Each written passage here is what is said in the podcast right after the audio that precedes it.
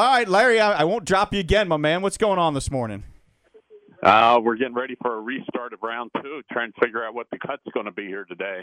Yeah, is uh, has there been a Brooks Koepka sighting? Is he hanging around? Is he giving people the uh, the stink eye and uh, forcing people to make bogeys with his uh, thirty-one yesterday evening? Impressive.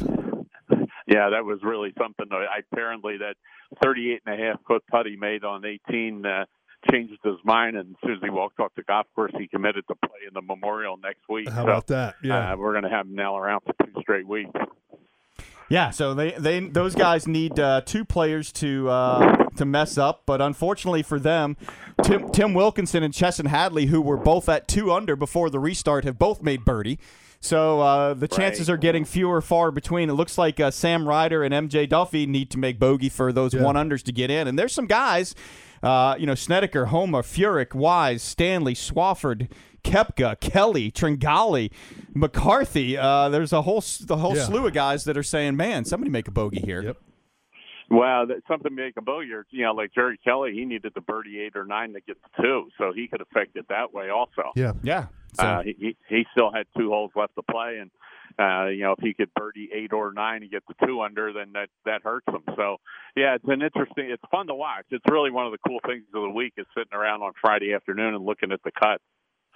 So, you know, you've had a couple of uh, weather delays, uh, which just seems to happen at Muirfield Village for some reason. Um, as we head to the Memorial next week, so give us a feel for the weather forecast for, for Saturday, Sunday, for the workday, and then what are we looking for next week? Are we going to dry out a little bit so we get a little more of our forecast? Well, well, we're hoping so. I mean, we've got uh, – it's a beautiful morning here this morning. There's actually a little breeze.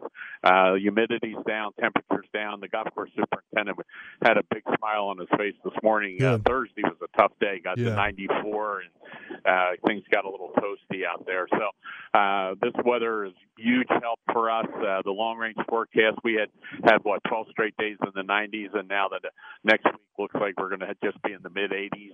Uh, humidity's down a little bit. So, yeah, our hope is that we can go ahead and uh, uh, get the place dried out a little bit, uh, let them play with the you know, fast, firm conditions.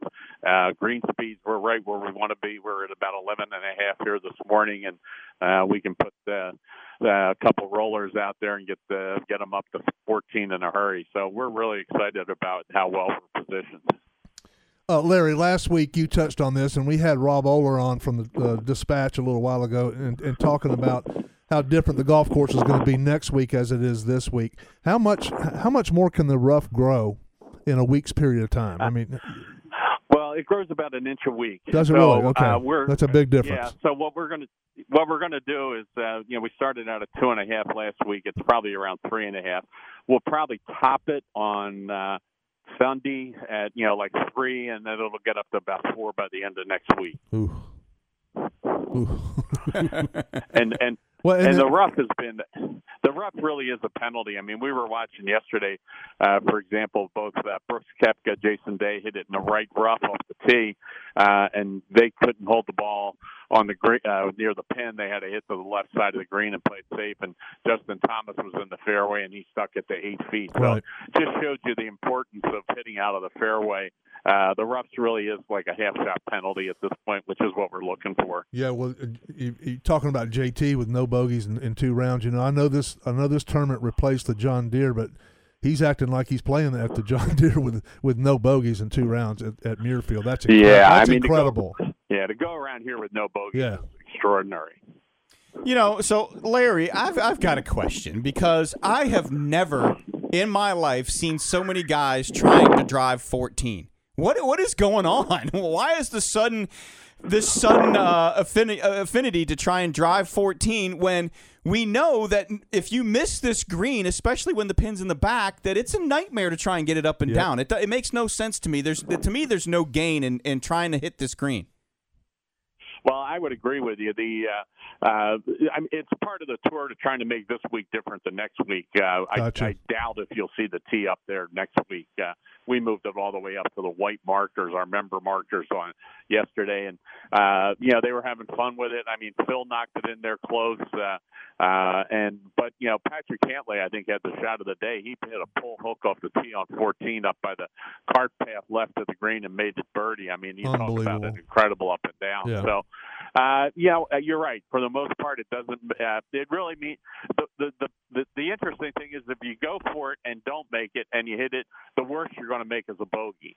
Uh, so I think some guys are going, look, it's fun. Let's try it and see if we can make eagle mm-hmm. or birdie. But in the, you know, the worst-case scenario, a missed tee shot only, you know, the worst you're going to make is five anyway. Good point. Yeah, yeah. I mean, it's it's it's interesting just to see these guys taking a rip at that hole, and uh, you know, traditionally, you know, it, it's been a hard hole even with a wedge in your hand, trying to get it, you know, to some of those pin placements in the water, and, mm-hmm. and it just blows my mind that these guys going to do it, and you know, and, and watching Brooks Koepka take a rip at it and then and end up making four after he hits it in the water, and then let you know, and then making a couple more birdies coming in to give himself a chance at the cut. Yeah, I mean, it, you know, again, I'm not sure that the risk and the reward match up on that hole. I, I think you can make as many birdies by hitting an iron off the tee and, you know, having a wedge in your hand. But, uh, you know, it's fun. These guys are aggressive. I mean, you know, you, you look at, uh, you know, for the same reason they shoot thirty-one on the back, the reason they shoot forty-one on the front. Yep. I mean, they're, uh, you know, they, you just get out of position a little bit on this golf course, uh, you know, around the greens, and you can make bogey and double bogey in a heartbeat.